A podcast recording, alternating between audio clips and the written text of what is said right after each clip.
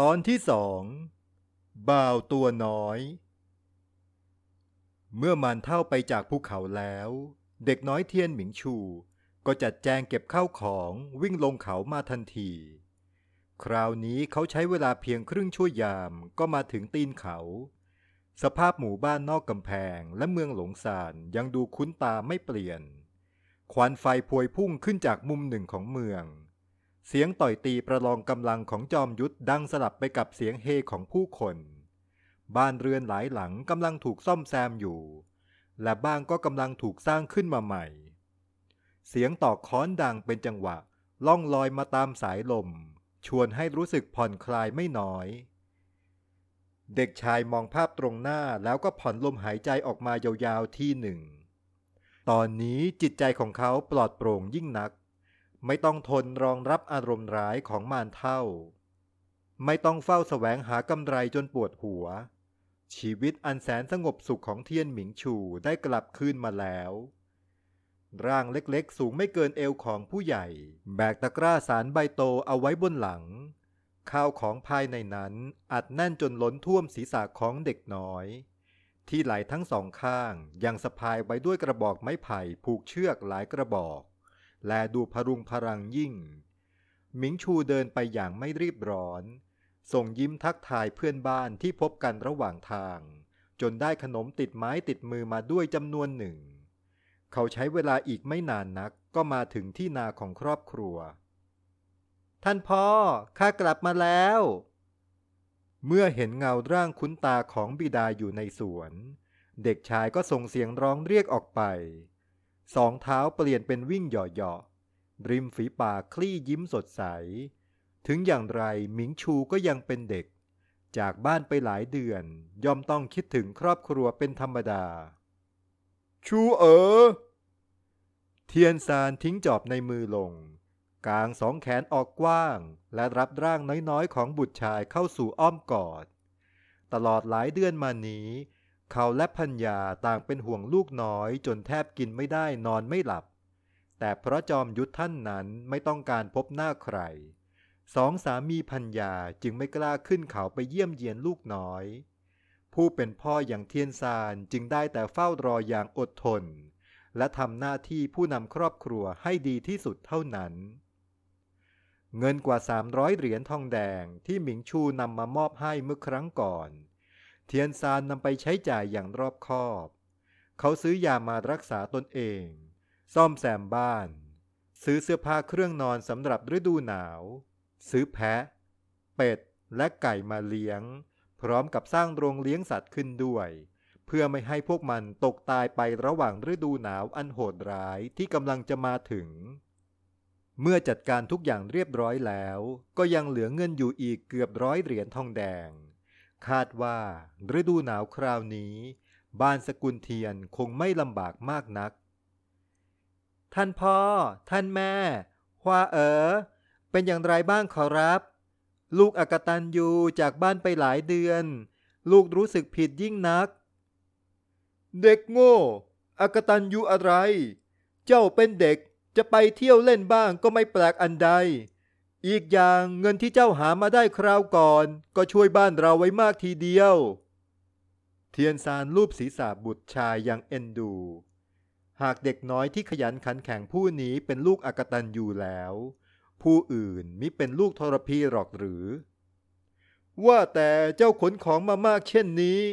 ท่านจอมยุทธออกจากการฝึกตนแล้วหรือ ถูกแล้วขอรับท่านพ่อ ผู้อาวุโสกลับบ้านไปแล้ว เด็กน้อยตอบอย่างฉาฉานคำพูดคำจาน่าเอ็นดู เสียจนผู้เป็นพ่ออดไม่ได้ที่จะขยี้ผมของลูกชายอย่างมันเขี้ยว มองดูใบหน้าน่ารักน่าชังของบุตรชายแล้ว เทียนซานก็อดใจหายไปวูบหนึ่งไม่ได้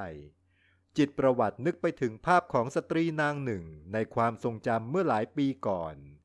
สตรีที่ตะกองกอดทารกในอ้อมแขนเอาไว้แน่นไม่ยอมปล่อย แม้ว่าเรี่ยวแรงของนางใกล้จะหมดลงเต็มที เขายังจำได้ดี ถึงวันที่ได้พบกับสตรีโชคร้ายนางนั้นคำฝากฝังกระท่อนกระแท่นแผ่วเบาของนาง ยังคงวนเวียนอยู่ในความทรงจำตอกย้ำว่า เด็กน้อยนี้หาใช่เลือดเนื้อเชื้อไขของตนไม่ หลายครั้งที่เทียนซานอดคิดไปไม่ได้ว่าครอบครัวแท้ๆของเด็กน้อยผู้นี้ จะคิดถึงเด็กชายบ้างหรือไม่ หรือว่าทั้งตระกูลได้ตกตายเหมือนผู้เป็นมารดาไปเสียแล้ว ยิ่งคิด เทียนซานก็ยิ่งเอ็นดูเด็กน้อยในอ้อมกอดมากขึ้น เขายังนึกไปถึงเหตุการณ์เมื่อปีก่อนด้วย ในตอนนั้นเด็กปากมากในหมู่บ้าน พูดล้อเลียนหมิงชูว่าเป็นลูกกำพร้า ถูกเก็บมาเลี้ยงทำให้ความลับที่สองสามีพัญญาสกุลเทียนปกปิดมานาน เป็นอันถูกเปิดเผย ทว่าหมิงชูก็หาได้เสียใจไม่ วันนั้นเด็กน้อยคุกเข่าลงต่อหน้าสองสามีพัญญา ยกน้ำชาคารวะ ฝากตัวเป็นบุตรบุญธรรมตามธรรมเนียมประเพณีหมิงชูสาบานด้วยชีวิต ว่าเขาจะทำหน้าที่ลูกที่ดีอย่างไม่ขาดตกบกพร่อง ช่างเป็นคำสาบานที่เทียนซานอดนึกขำไม่ได้ ตั้งแต่รู้ความมิใช่ว่าบุตรชายของเขา ก็ทำหน้าที่ลูกที่ดีมาโดยตลอดหรอกหรือ จะหาลูกบ้านไหนที่เชื่อฟังและเป็นห่วงเป็นใยบิดามารดาได้เท่าหมิงชูอีก ยิ่งมีน้องสาวอีกคน เจ้าลูกชายก็ทั้งเฮอทั้งห่วงน้อง ถึงขนาดอยากเลี้ยงแพะ เพื่อที่แม่และน้องได้ดื่มนม แม้ไม่เกี่ยวพันกันโดยสายเลือด แต่สายใยแห่งใจนั้นผูกพันล้ำลึกยิ่งกว่า เจ้ากลับมาเหนื่อยๆ เข้าไปพักในบ้านก่อนเถิด เทียนซานจูงมือบุตรชายเดินกลับบ้าน เขาอยากจะแย่งตะกร้าบนหลังของลูกน้อยมาแบกเสียเอง แต่เด็กชายก็ไม่ยอมให้ทำเช่นนั้น พอเห็นว่าบิดาจะแย่งแบกของ หมิงชูก็ออกวิ่งนำเข้าบ้านไปก่อนทันที เรียกรอยยิ้มเอ็นดูรักคนเหนื่อยใจจากผู้เป็นบิดาได้เป็นอย่างดี ท่านแม่ฮวาเอ๋อ มิงชูส่งเสียงทักทายมารดาและน้องสาวด้วยใบหน้ายิ้มแย้มผู้หญินเทียนกำลังสารตะกร้าอยู่อย่างขมักขม้น ข้างกายนางมีเปลผ้าผูกอยู่ระหว่างเสาสองต้น ก้อนตุงๆที่ก้นเปลนั้นไม่ต้องให้ใครบอกหมิงชูก็รู้ว่าเป็นน้องสาวตัวน้อยของเขา ชูเอ๋อใบหน้างามปรากฏรอยยิ้มสว่างสวัย นางโยนตะกร้าที่ยังสารไม่เสร็จไปด้านข้าง และกางแขนออกเป็นสัญญาณ บอกให้เจ้าตัวเล็กของนางโผล่เข้าหาอ้อมอกอุ่นๆนั้น ข้ากลับมาแล้ว ท่านแม่สบายดีหรือไม่ขอรับ มิงชูกอดมารดาแน่นด้วยความคิดถึงทีหนึ่ง ก็พละออกมานั่งสนทนากับนาง แม่สบายดี น้องของลูกก็แข็งแรงเช่นกัน แล้วนั่นลูกขนอะไรมาเยอะแยะเชียว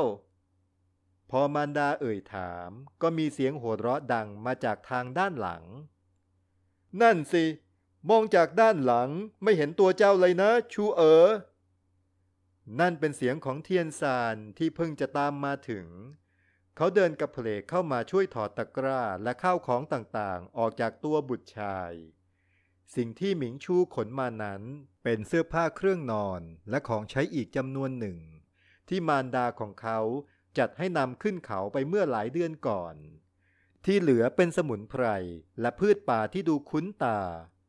ส่วนของในกระบอกไม้ไผ่นับสิบกระบอกนั้น คือใบชาแห้งกับน้ำผึ้งอีกจำนวนหนึ่ง ตอนที่อยู่บนเขา ผู้อาวุโสสอนข้าหลายอย่าง เหล่านี้เป็นสมุนไพรหายาก ส่วนนั่นคือกล้าชาขอรับ ลูกคิดว่าเอามาปลูกไว้ที่บ้านบ้าง ก็น่าจะดีไม่น้อย เด็กชายพูดไปพลางคัดแยกของในตะกร้าออกมาวาง สมุนไพรส่วนใหญ่หมิงชูมัดแยกเอาไว้เป็นกำอย่างเรียบร้อย ส่วนกล้าชาก็เป็นกิ่งที่ตอนจนออกรากดีแล้ว โดยใช้ใบไม้ห่อส่วนรากเอาไว้ไม่ให้เสียหาย ส่วนนี้เป็นใบชาที่ลูกเก็บไว้ตลอดสี่เดือนที่ผ่านมาขอรับ มีชาผูเอ๋อด้วยนะท่านพ่อ ข้าจะเก็บเอาไว้ แล้วปีหน้าจะชงให้ท่านพ่อท่านแม่ดื่ม ยิ่งพูดน้ำเสียงของเด็กน้อยก็ร่าเริงขึ้นเรื่อยๆ ผู้เป็นพ่อและแม่ต่างก็มองดูบุตรชายอย่างเอ็นดู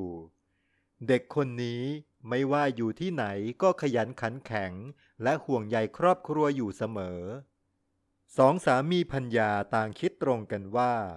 หากแม้นว่าพวกตนจำต้องจากโลกนี้ไป บุตรทั้งสองย่อมไม่ลำบากอย่างแน่นอน ลูกพ่อโตขึ้นมากจริง ๆ เทียนซานกล่าวอย่างปลื้มปิติ มือหนาลูบศีรษะบุตรชายอย่างรักใคร่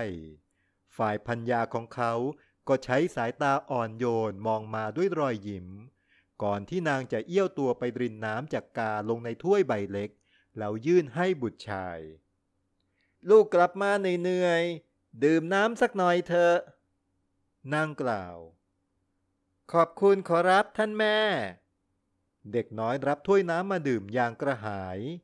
มิงชูรีบเร่งเดินทางกลับบ้าน ตอนนี้จึงรู้สึกเหนื่อยยิ่งนัก จริง ลูกคงจะหิวแล้ว เช่นนั้น เดี๋ยวแม่จะทำอะไรให้ทานนะ กล่าวแล้ว หูหยินเทียนก็ทำท่าจะลุกขึ้น แต่หมิงชูร้องห้ามเอาไว้เสียก่อน ข้ายังไม่หิวขอรับท่านแม่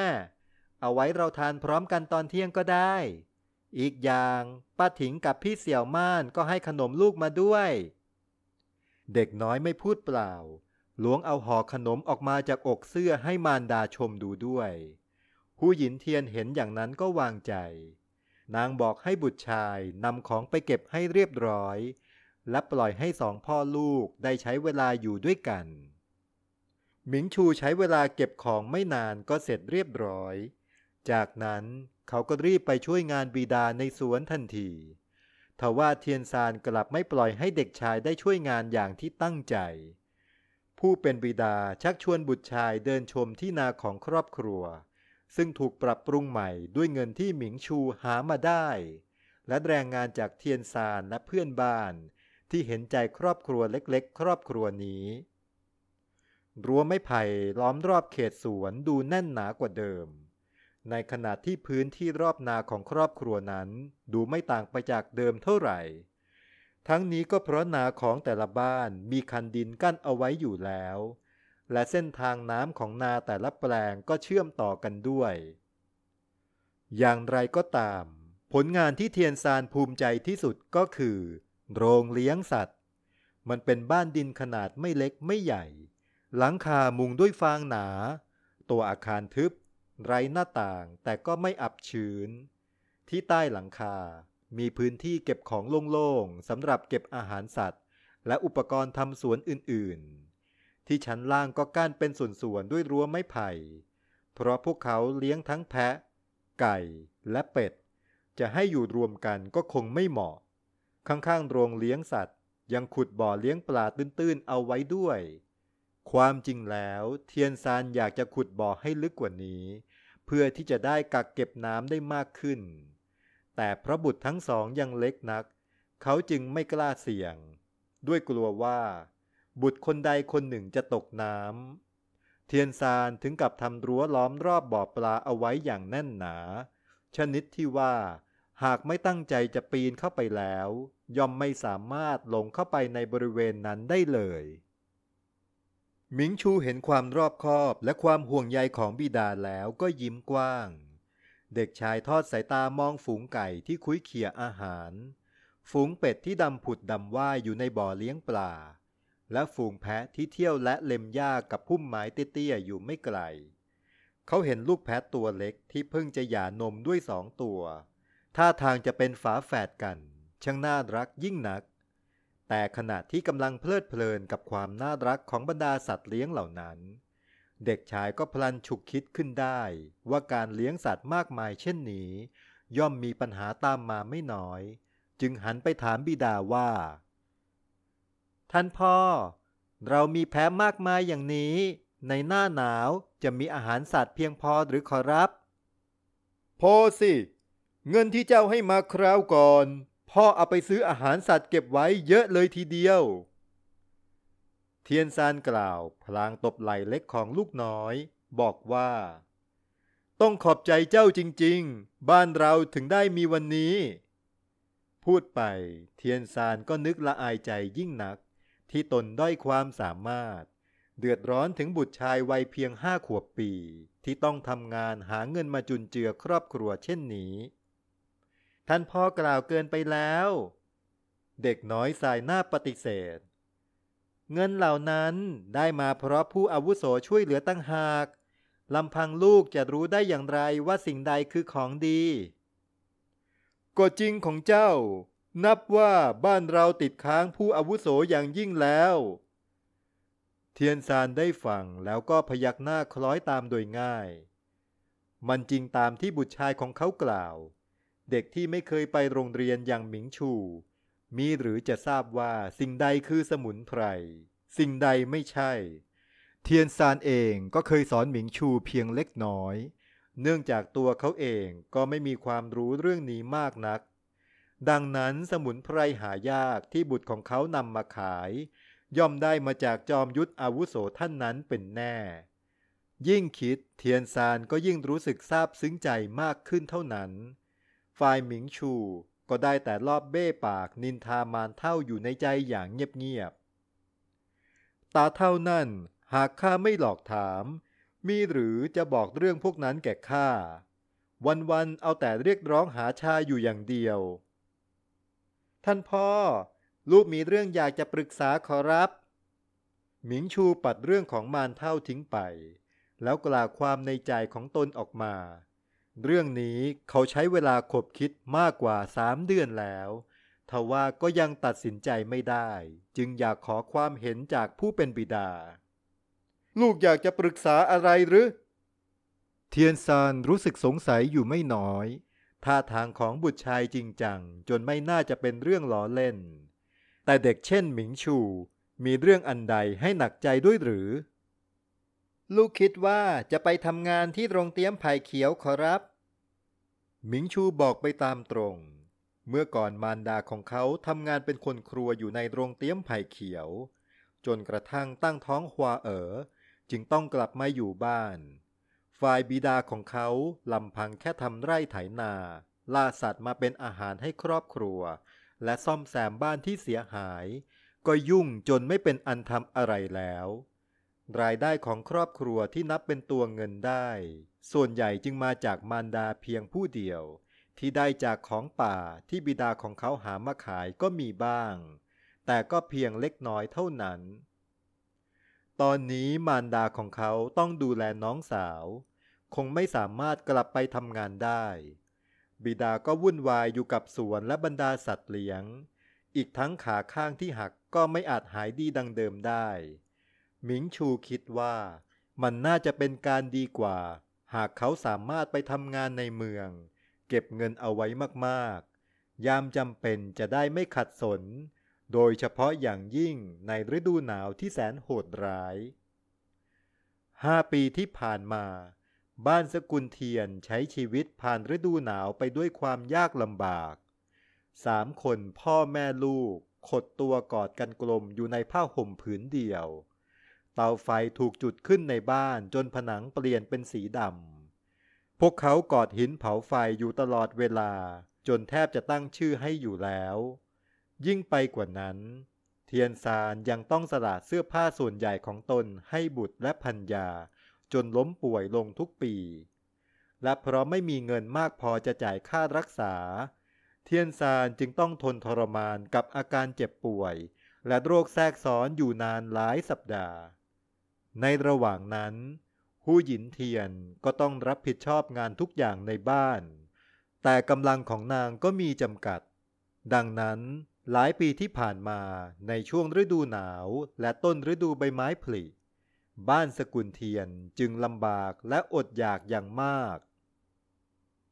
ปีนี้หมิงชูจะไม่ยอมให้เป็นเหมือนปีที่ผ่านมา เงินที่มีอยู่ราวหนึ่งร้อยเหรียญทองแดงนั้นเพียงพอแน่ หากนับเฉพาะเรื่องอาหารการกินเพียงอย่างเดียว แต่มันแทบจะไม่พอ หากต้องนำไปจ่ายค่าหมอและค่ายา ในยามที่คนในบ้านป่วยไข้ชูเอ๋อพ่อรู้ว่าเจ้าเป็นกังวลเกี่ยวกับฤดูหนาว แต่เงินของเรายังเหลืออีกมาก เสื้อผ้า ผ้าห่มสำหรับฤดูหนาวก็ซื้อเอาไว้แล้ว พ่อคิดว่าหากเราซื้อเนื้อจากเพื่อนบ้าน และถนอมเนื้อไว้ ก็จะสามารถใช้เป็นอาหารได้อีกนาน ลูกไม่ต้องกลัวว่าจะอดอยากเหมือนปีก่อนหรอก ในสายตาของเทียนซาน เรื่องที่เด็กๆจะเป็นกังวลได้ ก็คงหนีไม่พ้นความยากลำบากที่พวกเขาไม่อยากเผชิญ แต่หมิงชูหาใช่เด็กธรรมดาทั่วไปไม่ข้าไม่ได้ห่วงเรื่องนั้น เด็กชายปฏิเสธ ใบหน้าน้อยๆสายไปมา กล่าวต่อไปว่าข้ากลัวว่าท่านพ่อจะล้มป่วยลงอีก ควาเอ๋อเองก็ยังเล็กนักข้ากลัวว่า หากพวกเราป่วยแล้ว จะไม่มีเงินจ่ายค่าหมอกับค่ายาขอรับ จริงของลูก เทียนซานพยักหน้าก่อนจะกล่าวต่อไปว่า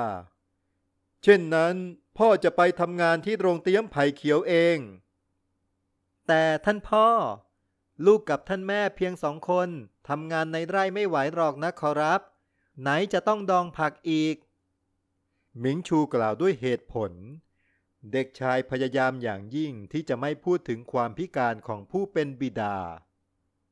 เรื่องที่หมิงชูยกขึ้นมาพูดนั้นเป็นความจริงที่ไม่อาจมองข้ามไปได้เลย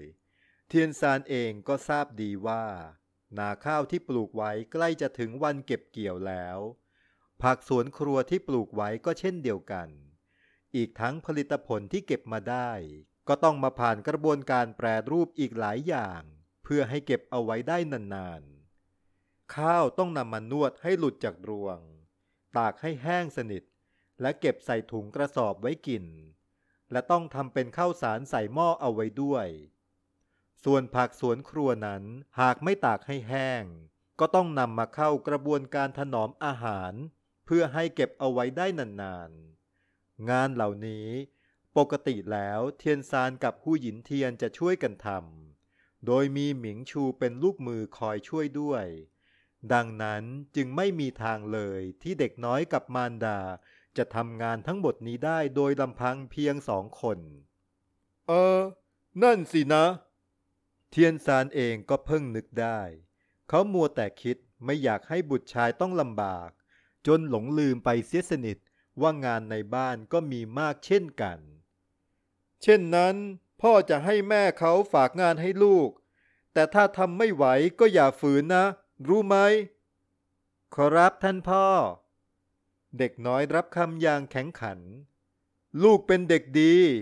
เช่นนี้พ่อคงต้องให้รางวัลเสียแล้ว หน้าหนาวนี้ พ่อจะทำเนื้อรมควันเอาไว้มากๆ ดีไหม จริงหรือขอรับท่านพ่อ ให้ท่านแม่ทานด้วยนะขอรับ เด็กน้อยตาวาวทันทีที่ได้ยิน เขาชื่นชอบเนื้อรมควันมาก เพราะหากทำให้ดีแล้ว เนื้อภายในจะยังแดงใสน่ารับประทาน และรสชาติอร่อยยิ่ง แต่มันก็ทำได้ยากเช่นกัน แถมยังต้องใช้เกลือเยอะมาก สำหรับเมืองที่ห่างไกลทะเลเช่นเมืองหลงซาน นี่สามารถนับเป็นอาหารชั้นเลิศได้เลยทีเดียว แน่นอน พ่อย่อมต้องให้แม่ของลูกกินด้วยอยู่แล้วเฮ้อเทียนซานพูดพลางหัวเราะอย่างอารมณ์ดี ในใจก็คิดว่าคงต้องรีบไปซื้อเกลือมากักตุนเอาไว้มากกว่าเดิมเสียแล้ว หลังจากสองพ่อลูกตกลงกันได้ ภารกิจต่อไปก็คือ การเกลี้ยกล่อมให้ฮูหยินตระกูลเทียนเห็นดีด้วย นับเป็นงานที่หนักหนาไม่น้อย แต่สองพ่อลูกก็ทำสำเร็จ วันรุ่งขึ้นฮูหยินเทียนจึงพาบุตรชายไปฝากฝังแก่พ่อบ้านลู่ผู้ดูแลกิจการทั้งหมดของโรงเตี้ยมไผ่เขียว พ่อบ้านลู่เห็นหมิงชูเป็นเด็กหน้าตาน่ารัก ท่าทางเฉลียวฉลาด ก็นึกเอ็นดูอยู่หลายส่วน ประกอบกับรู้จักมารดาของเด็กชายเป็นอย่างดี เขาจึงตัดสินใจรับหมิงชูเข้าทำงาน โดยจะให้หมิงชูทำงานทั่วไปก่อน แล้วค่อยโยกย้ายไปตามความถนัดอีกทีหนึ่ง วันนี้จะไปช่วยงานอาหวงก่อนก็แล้วกัน พ่อบ้านกล่าว แล้วก็หันไปตะโกนบอกลุงหวงที่กำลังจ่ายเงินให้ชาวบ้านที่นำของป่ามาขาย ฝ่ายหมิงชูก็คำนับรับคำสั่งแล้วรีบวิ่งไปช่วยงานลุงหวงทันที เนื่องจากหมิงชูกับลุงหวงคุ้นเคยกันดีอยู่แล้ว การทำงานในวันแรกจึงผ่านไปได้ด้วยดี เด็กน้อยช่วยคัดแยกของป่าที่ชาวบ้านนำมาขาย และขนของไปเก็บ ตลอดทั้งวันเขาวิ่งวุ่นไปมาระหว่างประตูตะวันตกกับโรงเก็บของ ไม่ได้ย่างเท้าเข้าไปในโรงเตี้ยมแม้แต่ก้าวเดียว บ่าวไพรที่ได้พบเห็นหมิงชู ต่างก็รู้สึกเอ็นดูเด็กชายด้วยกันทุกคน ทั้งนี้ก็เป็นเพราะความขยันขันแข็ง บวกกับอัธยาศัยที่ดีของเขานั่นเอง พอถึงยามสีวงเล็บเปิด ช่วงเวลาระหว่าง 19 นาฬิกาถึง 20 นาฬิกา 59 นาที วงเล็บปิด งานรอบนอกก็ไม่มีอะไรอีก แต่ภายในโรงเตี้ยมนั้นกลับวุ่นวายมากขึ้นกว่าเดิมพ่อบ้านลูกคิดว่า เด็กน้อยน่าจะเหน็ดเหนื่อยเต็มที จึงวางมือจากงานของตน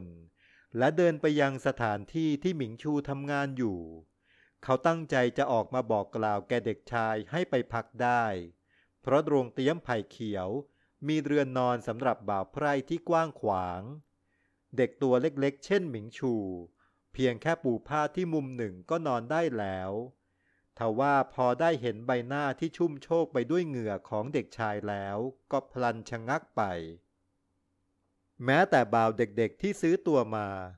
เมื่อคราวมาอยู่แรกๆ ก็ยังเอาแต่ร้องไห้หาบิดามารดา ทั้งๆทที่พวกเขาเหล่านั้นไม่มีบ้านให้กลับไป แล้วจะนับประษาอะไรกับเด็กที่มีมารดาผู้แสนใจดีรอคอยอยู่ที่บ้าน ยิ่งคิดชายชราก็ยิ่งหนักใจ หากเด็กน้อยผู้นี้เป็นเพียงบ่าวธรรมดา เขาคงตัดสินใจได้ง่ายกว่านี้ อันที่จริงเจ้าควรจะพักรวมกับพวกบ่าว แต่เห็นแก่ที่แม่เจ้าเป็นคนเก่าคนแก่ของเรามานาน ข้าจะอนุญาตให้กลับบ้านได้ พรุ่งนี้ยามเหมาค่อยมาใหม่ ห้ามมาสาย เข้าใจหรือไม่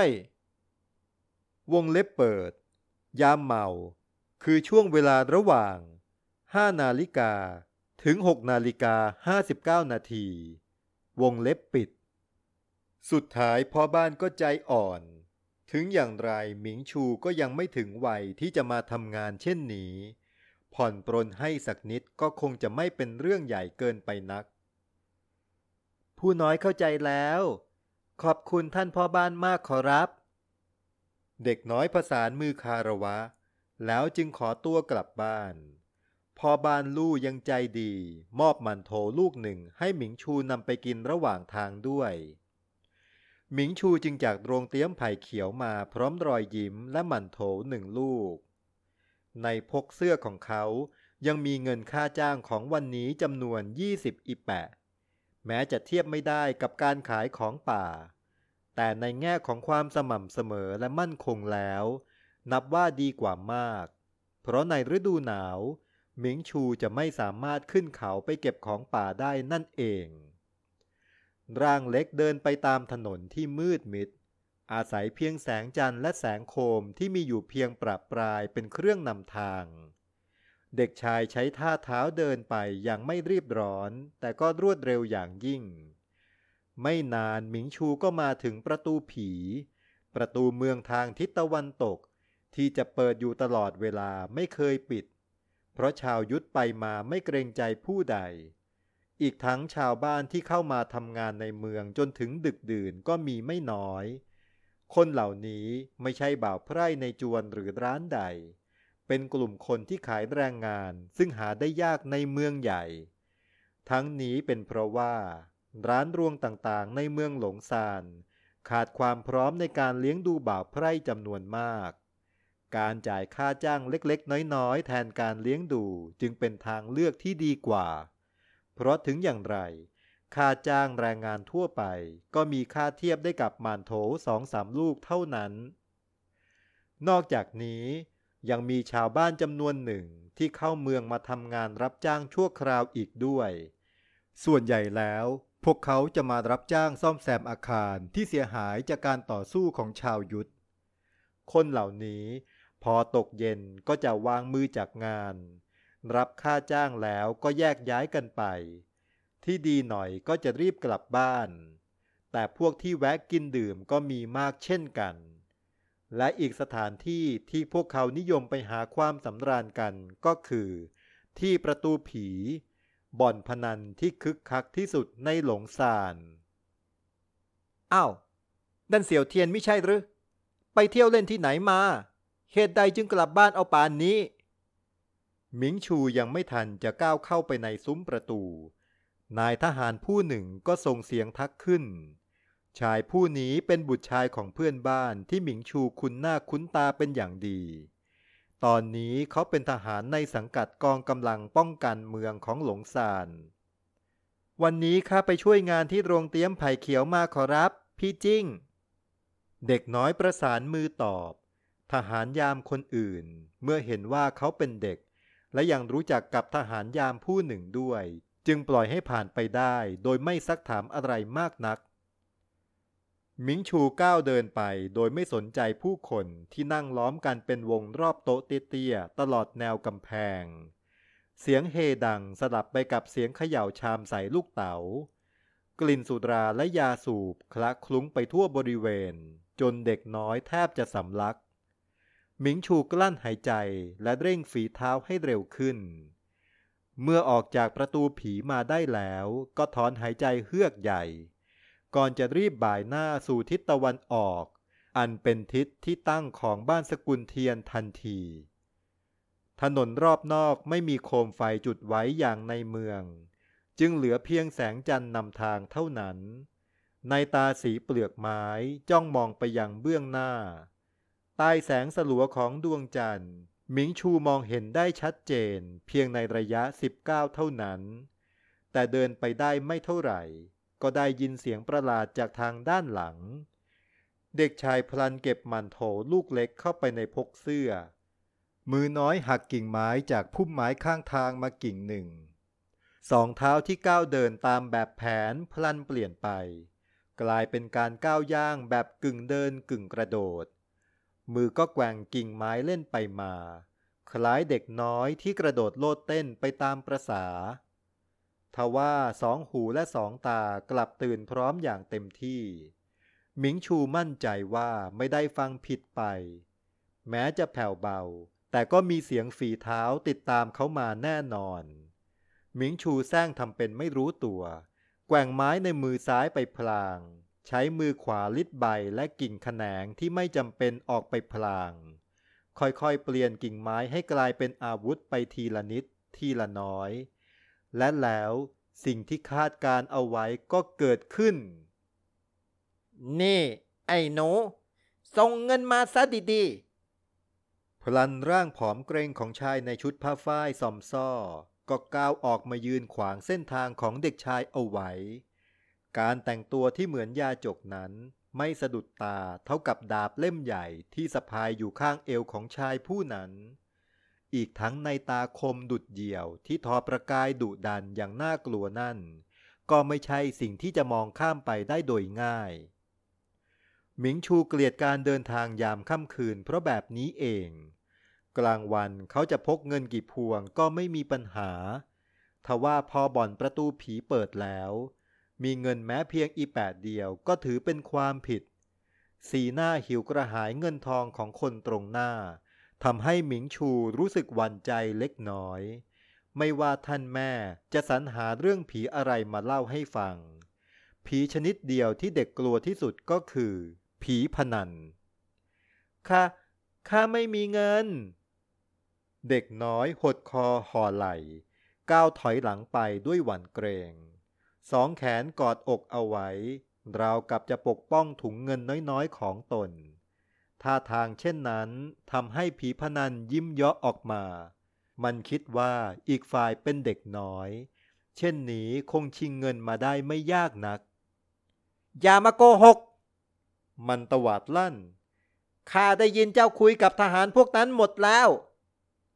เพราะได้ยินบทสนทนาของเด็กน้อยกับทหารยาม ชายผู้ถูกผีพนันเข้าสิง จึงสะกดรอยตามมาด้วยหวังจะแย่งชิงเงินค่าจ้าง ข้าข้าไม่ให้ เด็กน้อยกอดอกแน่น สองเท้าก้าวถอยหลังไปอีก หมิงชูย่อเข่าเล็กน้อย เตรียมใช้ท่าเท้าทันที หากว่ามีอะไรเกิดขึ้น ประสาทของเขาตื่นพร้อมเต็มที่ แม้ชายตรงหน้าจะมีกลิ่นสุราฉุนกึก คล้ายดื่มสุราไปมากแล้ว แต่หมิงชูก็ไม่อาจประมาทได้ พอผีพนันเมามายเห็นว่า เด็กน้อยไม่ยินยอมจะมอบเงินให้ มันก็ชักดาบออกจากฝัก แล้วพุ่งเข้าใส่เด็กน้อยทันที ดาบใหญ่ตวัดฟาดฟันผ่านอากาศเป็นประกายสีเงินในราตรี ส่งเสียงดุดันจนขนหลังคอของเด็กชายลุกชัน กระนั้นหมิงชูก็สามารถขยับเบี่ยงตัวหลบได้ทันท่วงที แรงลมที่พัดผ่านร่างของเขาไปนั้น คล้ายกับลมที่เกิดขึ้นจากพลังปราณของมารเท่าอยู่บ้าง แต่ก็เทียบกันไม่ติด เด็กน้อยใช้ท่าเท้า ก้าวถอยห่างออกไปอย่างรวดเร็ว มือซ้ายข้างที่ถือกิ่งไม้ยื่นมาด้านหน้าเล็กน้อย ส่วนมือขวาก็กำเป็นหมัดอยู่ข้างสะโพก พร้อมป้องกันช่วงล่างของตน หมิงชูตั้งท่าได้ไม่ถึงอึดใจ ร่างผอมเกรงของผีพนันก็พุ่งเข้ามาอีกครั้ง คราวนี้มันปลดปล่อยลมปราณเพิ่มขึ้นอีกเท่าตัว ฝุ่นดินรอบเท้าของมันฟุ้งกระจายขึ้นในอากาศ ก่อเกิดเป็นรูปร่างล่องลอยอยู่เหนือพื้นดิน น่าเสียดายที่แสงจันทร์ไม่สว่างพอที่จะทำให้มองเห็นฝุ่นเหล่านั้นได้ถนัดหมิงชูนึกขัดใจไม่น้อยกับทัศนวิสัยที่ย่ำแย่ยามค่ำคืน การรับมือกับผู้ใช้พลังปราณไม่ใช่เรื่องง่าย เด็กน้อยหลั่งเหงื่อเย็นเฉียบ เพ่งสมาธิไปที่การโจมตีของศัตรู เขาไม่อาจต่อต้านหรือจู่โจมกลับ หาไม่แล้วคงได้รับบาดเจ็บอย่างแน่นอน เด็กชายทำได้เพียงหลบเลี่ยงเท่านั้น นี่คือสิ่งที่หมิงชูได้เรียนรู้จากการรับมือกับอารมณ์แปรปรวนของมารเท่า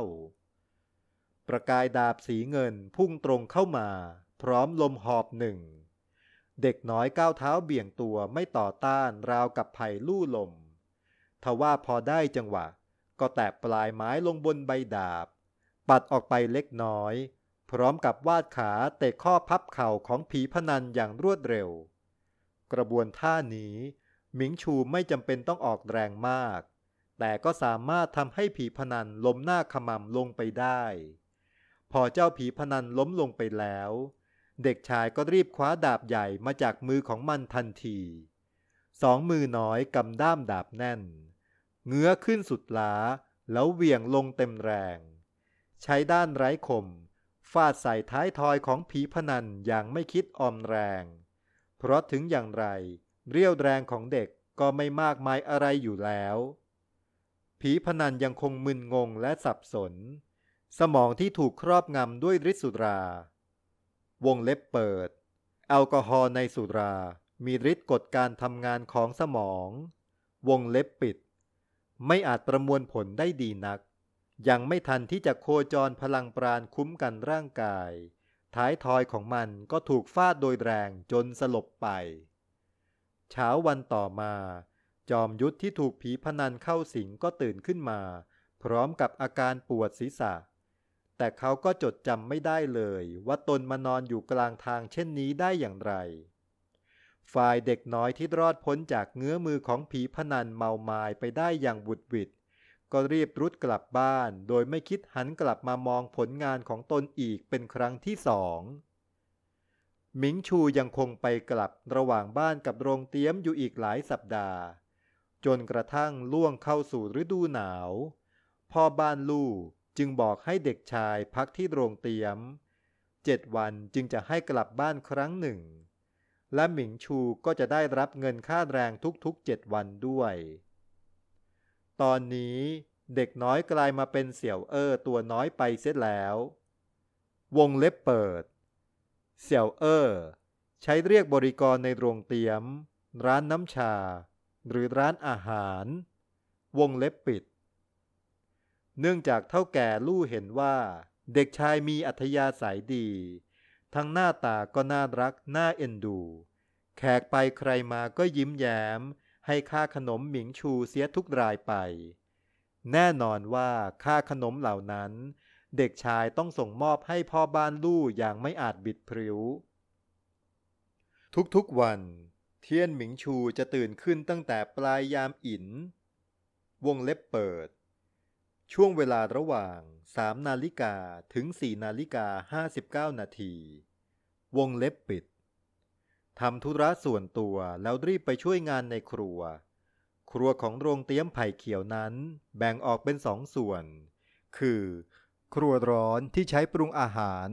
กับครัวเย็นใช้เตรียมเครื่องปรุงและวัตถุดิบต่างๆ ครัวเย็นมีอยู่ด้วยกันหลายห้อง ทั้งห้องทำเต้าหู้ ห้องตากเนื้อและอื่นๆ หมิงชูได้ประจำอยู่ที่ห้องเส้น ซึ่งเป็นห้องสำหรับทำเส้นบะหมี่และเส้นก๋วยเตี๋ยว หน้าที่ของเขาคือการทำเส้นก๋วยเตี๋ยวที่ไม่ต้องอาศัยทักษะหรือเรี่ยวแรงมากนัก แค่ผสมแป้งให้ถูกหลัก และใช้ไม้ที่เตรียมไว้ช่วยนวดแป้งให้เข้าที่เท่านั้น อรุณสวัสดิ์ขอรับ พี่เจ้า พี่ส่ง เด็กน้อยกล่าวทักทายพี่ชายทั้งสองที่มาถึงก่อนตนเพียงครู่ ตอนนี้ทั้งสองกำลังผสมแป้งบะหมี่กันอยู่ อรุณสวัสดิ์ วันนี้เสี่ยวกู้ไม่สบาย เจ้าคงต้องเหนื่อยหน่อยนะ อาส่งกล่าว พลางส่งยิ้มให้เด็กน้อยอย่างเอ็นดู เสี่ยวกู้ที่พูดถึงคือบ่าวเด็กวัยสิบปีที่มีหน้าที่ทำเส้นก๋วยเตี๋ยว เช่นเดียวกันกับหมิงชู อ่า แบบนี้ข้าคงทำไม่ทันแน่ ๆ เด็กน้อยทำสีหน้ายุ่งยากใจขณะเดินตรงไปที่อ่างผสม และเริ่มลงมือผสมแป้งอย่างขมักขม้น ไม่ต้องกังวลไป หากพี่ทำเสร็จแล้วจะช่วยเจ้าเอง พี่ชายสกุลส่งกล่าว แล้วก็ออกแรงนวดก้อนแป้งของตนอย่างคล่องแคล่วแป้งบะหมี่นี้จำเป็นต้องนวดให้ดี เพราะไม่เช่นนั้นแล้ว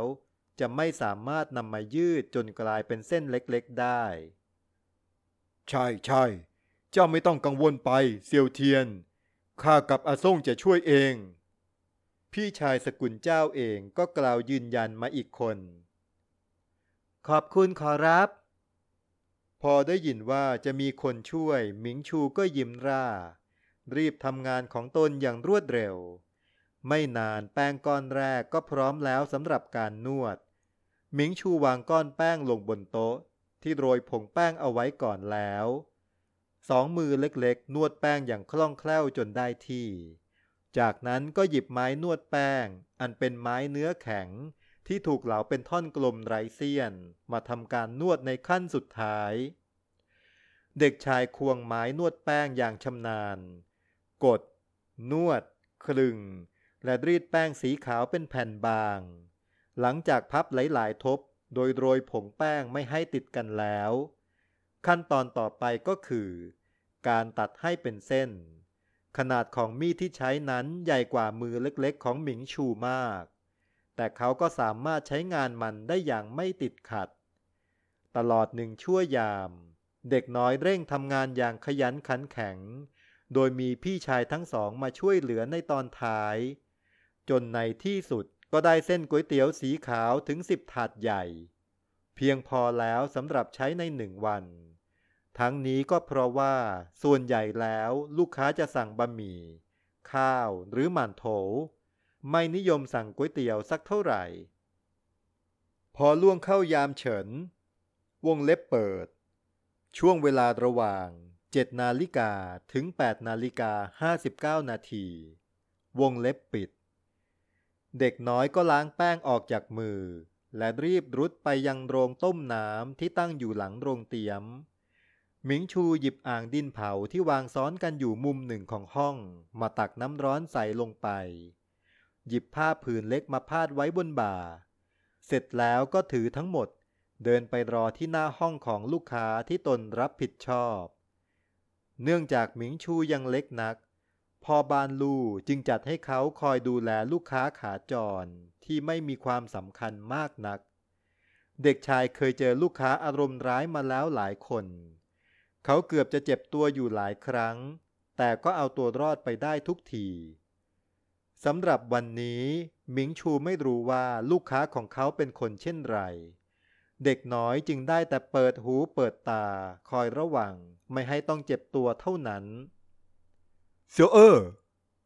เป็นอีกครั้งที่เด็กน้อยต้องเผชิญกับเสียงแฝงพลังปราณของผู้ฝึกยุทธสองเท้ารีบก้าวถอยเพื่อลดแรงปะทะในทันที ส่วนสองมือก็คอยประคองอ่างน้ำในมือเอาไว้ไม่ให้น้ำกระชอก มาแล้วขอรับ เด็กชายส่งเสียงขานออกไป ก่อนจะใช้ศอกเลื่อนเปิดประตูออก เชิญนายท่านล้างหน้าก่อนนะขอรับ หมิงชูกล่าว พร้อมกับยกอ่างดินเผามาประจำที่ โดยไม่ลืมปิดประตูตามหลังด้วย นายท่านที่เขาต้องดูแลในวันนี้ เป็นจอมยุทธหนุ่ม แต่งกายด้วยชุดผ้าฝ้ายเก่าๆ แต่พอดูให้ดีแล้วจะเห็นว่า เนื้อผ้านั้นดีกว่าผ้าฝ้ายทั่วไปมาก ดูไปก็คล้ายกับคุณชายเจ้าสำราญที่ปลอมตัวมาท่องเที่ยวอยู่เหมือนกัน โอ้ เสี่ยวเอ้อที่นี่เป็นเสี่ยวเอ้อจริง ๆ ด้วยเฮ้วงเล็บเปิด เสี่ยว แปลว่า เล็ก น้อย นอกจากนี้ยังนิยมใช้เรียกนำหน้าชื่อบุคคลที่อายุน้อยกว่า เพื่อแสดงความสนิทสนม วงเล็บปิด คุณชายท่านนั้น พอมองเห็นเสี่ยวเอ้อตัวน้อยก็หลุดอุทาน และพูดเช่นนั้นออกมา เขาจงใจเน้นคำว่า เสี่ยวเป็นพิเศษ และยังหัวเราะปิดท้ายอีกด้วยท่าทางเป็นชายอารมณ์ดีที่ไม่น่าจะมีพิษมีภัยอะไร บ่าวจะไปเอาน้ำชามาให้นะขอรับ นายท่านจะรับอาหารเช้าในห้อง หรือจะไปที่ห้องอาหารขอรับ ไปเอาชามาหนึ่งกาก็พอ เดี๋ยวสายๆข้าจะออกไปทานเอง ชายผู้นั้นตอบง่ายๆ พลางลุกขึ้นยืนและบิดขี้เกียจอย่างเกียจคร้าน เช่นนั้น นายท่านต้องการสั่งอาหารก่อนเลยหรือไม่ขอรับ หมิงชูถามต่อไปตามหน้าที่ รู้สึกโล่งใจไม่น้อยที่คุณชายท่านนี้ไม่ได้มีนิสัยชอบกลั่นแกล้งผู้คน เตรียมของขึ้นชื่อเอาไว้สักสองสาอย่าง กับข้าวเปล่าสองถ้วยก็พอ ทราบแล้วขอรับ หมิงชูค้อมศีรษะรับคำแล้วก็หันกายเดินออกไป ก่อนจะกลับเข้ามาอีกครั้ง พร้อมชารสเข้มสำหรับบ้วนปาก และก้านหลิวที่แช่มาในน้ำร้อน วงเล็บเปิด ก้านของต้นหลิวนำมาแช่น้ำและเคี้ยวปลายให้เส้นใยออกมา จะสามารถใช้ทำความสะอาดฟันได้เหมือนแปรงสีฟันที่ใช้กันในปัจจุบัน วงเล็บปิด หมิงชูรอให้คุณชายท่านนั้นเคี้ยวกิ่งหลิว และบ้วนปากให้เสร็จเรียบร้อยก่อน จึงค่อยเก็บอ่างน้ำและผ้ากลับออกไป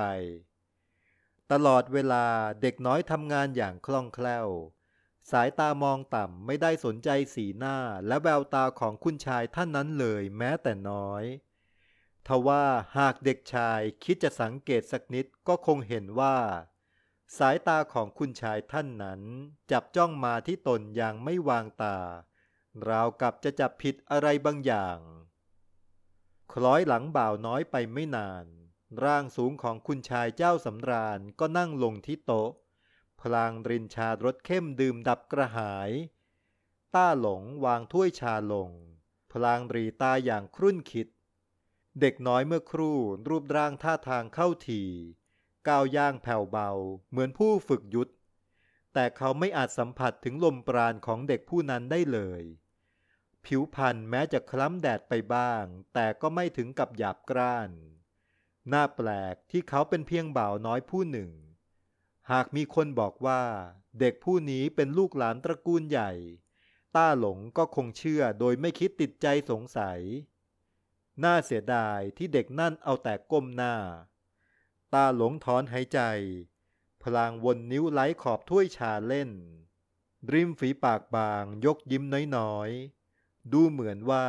การออกมาเที่ยวเล่นในครั้งนี้จะไม่น่าเบื่อเหมือนครั้งก่อนๆเสียแล้ว